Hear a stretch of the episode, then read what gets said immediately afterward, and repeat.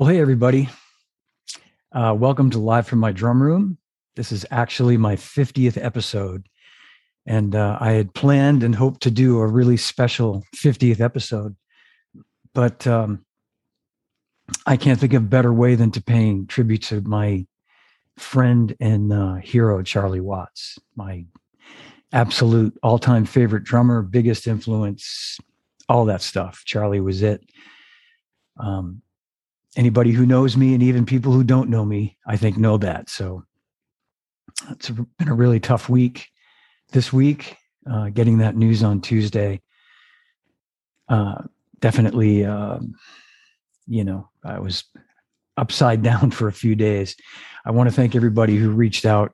Um, I apologize. I, I, just sort of had to shut my phone down and and just you know, uh, you know, I, I just I was in no place to like be answering phone calls and texts and messages and things like that. I, am still not, but um, but thanks to everybody who checked in and you know uh, expressed their condolences to me. I it made me feel really good uh, that people cared that much to to think of me uh, when we lost Charlie because you know that was where my focus was. But but thank you everybody. Um, I plan to do uh, more of these tributes. I, have had some ideas uh, of what I want to do involving some other drummers, some friends that I've heard from or that I know if I reach out to them, I have no doubt would want to be involved in paying tribute to Charlie. So that's, you know, that'll be in the coming weeks. But I saw so many beautiful, eh, you know, touching tributes from so many people um, in the past few days that I just thought it, it inspired me to want to say something and uh, and talk about Charlie for a minute. Um, and maybe I'm already saying things that people already know, but but Charlie, you know, I'll just say this: that when I think back to my how I got started playing the drums, it was Ringo that um, made me want to be a drummer. I guess you could say in the in the in the mid '60s and the you know late '60s when I started to really get interested in music. It was the Beatles and the Rolling Stones and all those bands. And I guess it was Ringo that sort of put that little bit of a germ of an interest, you know, and and and uh, and being a drummer but it was really listening to Charlie Watts, specifically Exile on Main Street in 1972, that made me want to play the drums. That that just set off this kind of you know explosion in my brain. My sister, who's five years older than me, um, the summer of 1972, when that record came out, she played it nonstop, and uh, and I was just eh, captivated by it. Um, that particular album and that turned me on to all these other rolling stones records. But exile on main street was the catalyst in me really wanting to play the drums. And i went up and bought a pair of drumsticks and i would air drum along to all those songs. And my my best friend mike mahoney who lived next door gave me an old snare drum that he had sitting um, you know downstairs in his basement. And uh, and that set me on my path that summer of 1972 and then that uh, december on my 12th birthday which is the week before christmas my dad gave me my first drum set. And uh, and and i was off to the races. But it was really charlie you know i mean that was that was my main influence then. And uh, you know I, I i listened to other drummers over the years but he was always ground zero and uh, and Exile on Main Street I think of as sort of ground zero to my drumming path. Um, you know, and so few of us get to meet our heroes. You know, it's one thing to meet your hero; it's another thing to know him or her, and and call them your friend. And uh, and and that's what still, you know, 25 years after meeting Charlie, still blows my mind that um, we were friends. And and you know i spoke with him as recently as two months ago on his 80th birthday in june june 2nd and um we had a great conversation and he asked how I was doing and if my band was playing. And um, you know we hope to see each other on the road sometime this year. And um, so yeah it's it's uh it's been a tough week. Uh, there's been so many you know beautiful things that people have said about charlie his generosity you know his his um i can certainly attest to that. His sense of humor he had an amazing sense of humor uh, you know very dry wit so many funny things um, that i just remember him saying over the years. And i'll share some of those things maybe another time. Um, but uh, but I you know I just started just thinking about all these different things over the last 25 years. Um, time that I've spent with him and conversations we've had um, whether it be before a gig you know before a Rolling Stone show or a telephone call or um, in London. I, I met with him many times in London and had lunch and coffee and and um, you know he really was a great friend and he he uh, he you know he remembered things. He he he was somebody that he, I might not speak with him for 6 months or longer. And he'd remember something that I might have said the last time we spoke or when I saw him a year before. And I'll just share this one what I think is kind of a funny but very cool story is this was about five years ago. The Rolling Stones played a private show uh, for Bob Kraft, who's the owner of the New England Patriots uh, football team. So those of you who don't know who that is. And uh, so it was a local uh, show here in the Boston area. And it was a private show for the Kraft family. And uh, Charlie invited me to come to the show.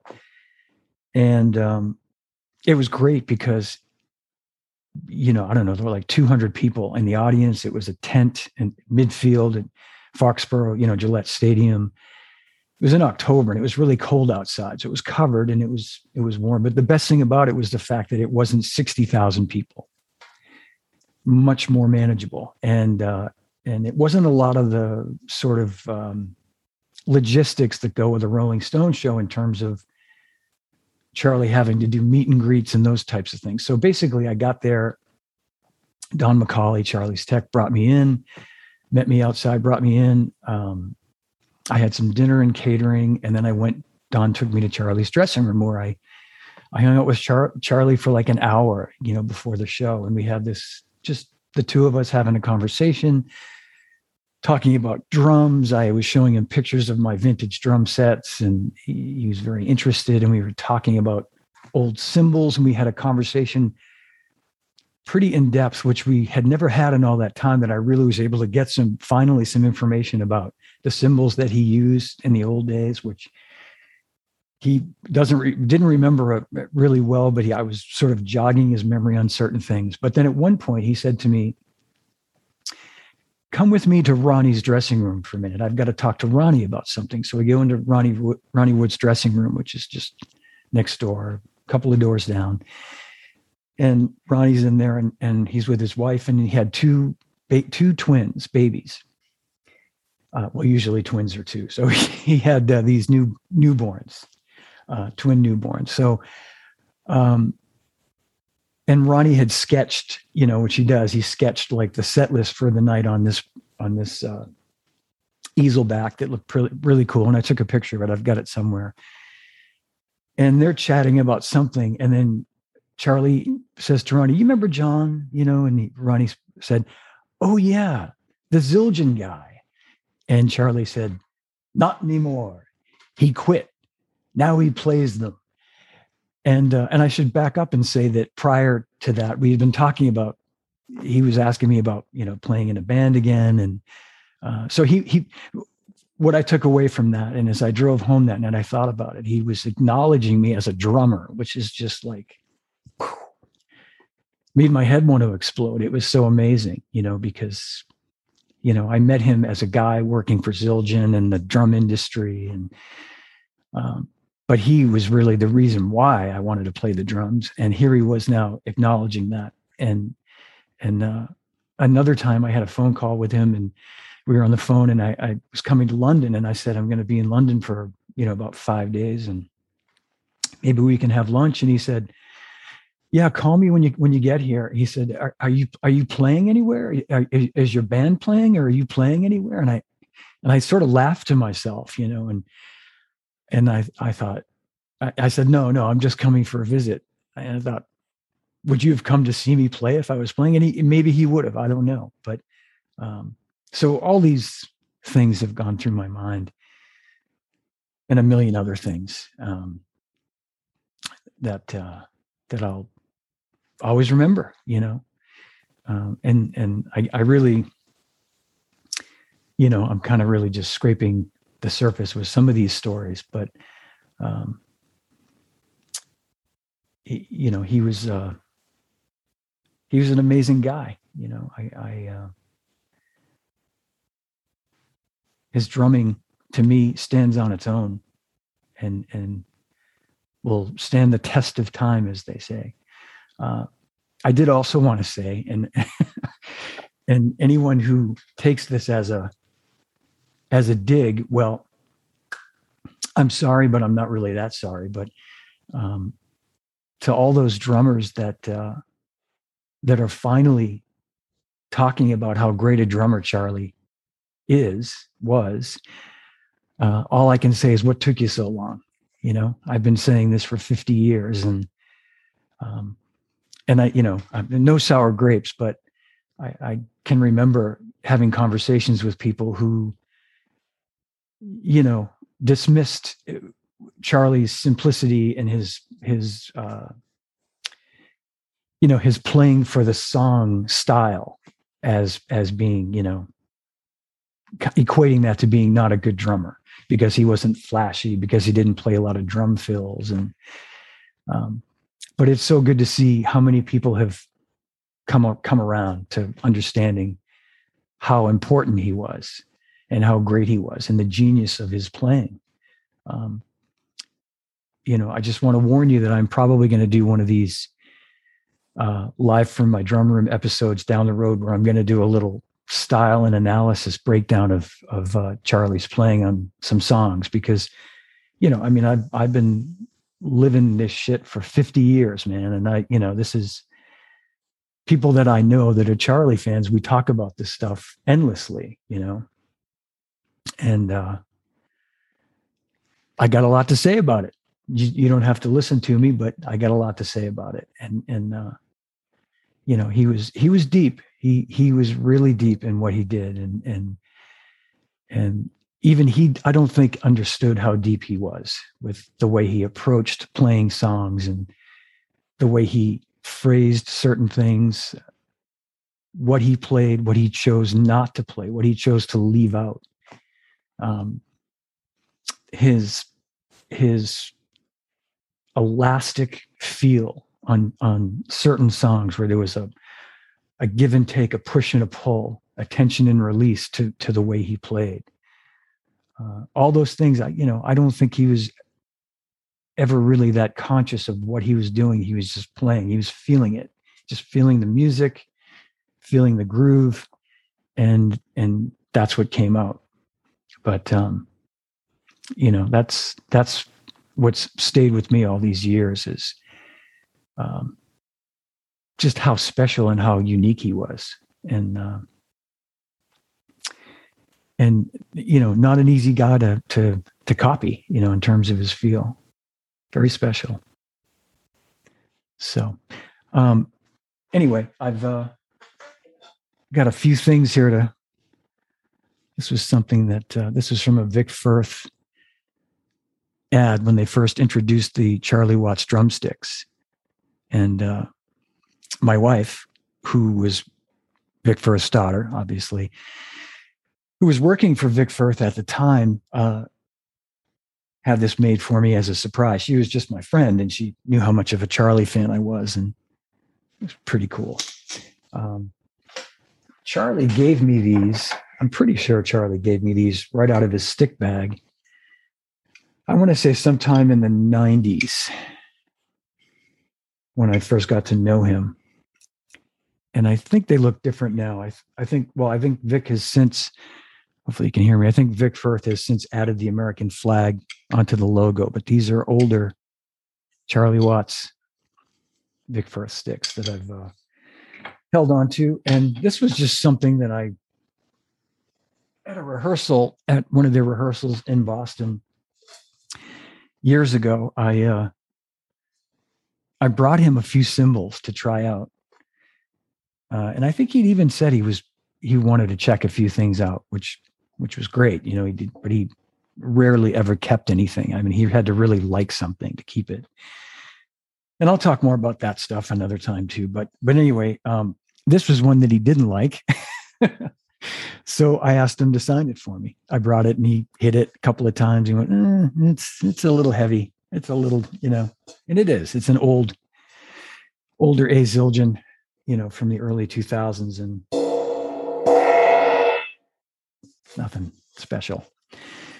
So he signed it for me, and uh, and I remember him saying to me something like, maybe you know, something like you know, you maybe you can sell that and and make a few dollars. And I said, Charlie, I, you know, I laughed, I, and I, I I know he was kind of kidding and being sarcastic, but that was becoming a thing at the time. You know, people selling now that of course it's a big thing now, but it was just becoming a thing. The whole um, memorabilia thing. And I said, Charlie, of course I would never sell anything that you signed for me. You know, that's that's for me. But um, anyway, I'm going to just I'm going to close out by saying that um,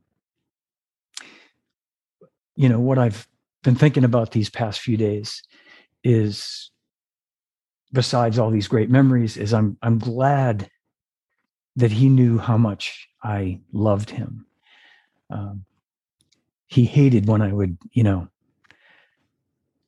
you know, uh, compliment him or or uh, you know praise him. He, he, when anyone did that, he, he that was that was a genuine thing. He was genuinely humble. It made I think it really made him uncomfortable when you said, "Wow, that was great," or "You played so great on that song," and I love what you did here. He'd be like, uh, "Well, no, he wouldn't do that." But he, you know, he he he's not someone that um, wasn't someone that was ever fishing for a compliment. Of course, anybody who knows anything about him knows that. But but he did know that I that I really, you know, like I wasn't just some casual uh, observer. You know, I I, I kind of really knew his stuff. We'd get into conversations about you know certain songs and certain things, and and so I think he had an understanding that I was um, more aware of his catalog, his work, than you know just the average guy, so to speak. Um, so anyway, I, I I don't know. Maybe that's just uh, something that makes me feel better about it. But he really was um, a really great guy, a really really special guy, and uh, we've we've lost a giant we really have. Um, and I'll just say this that I think, um, you know, I, there are a lot of different mindsets in terms of, you know, what it means for the future of the Rolling Stones without Charlie. Um, and I, I can't say he ever told me this personally, but knowing what I know about him, I have to think he would say you know, go on without me. Um, I, think Steve Jordan is a phenomenal drummer, and I think he's going to do an amazing job. Um, and I think he's, he, you know, there is there are a handful of guys that could that could, you know, I don't. No one could fill his shoes, but could at least assume that that chair, you know, and Steve Jordan is certainly right there at the top, along with Charlie Drayton or Jim Keltner or me. um, but uh, but yeah, um, we'll see what happens. You know, we'll see what happens.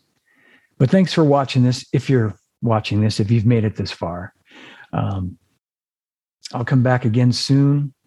Like I said, I'm I'm going to uh, actually plan some things and get some other drummers with me talking about Charlie, and we'll do a few of these kind of tributes and um, you know get some people to tell some stories and keep his memory alive. So, and look at that, huh? I bet I, I probably I bet I probably can't find another one of these shirts now, but I may have to get another one. So uh, thanks for watching, everybody. Episode 50 of Live from My Drum Room. And uh, I'll see you soon. All right. Peace. Over and out.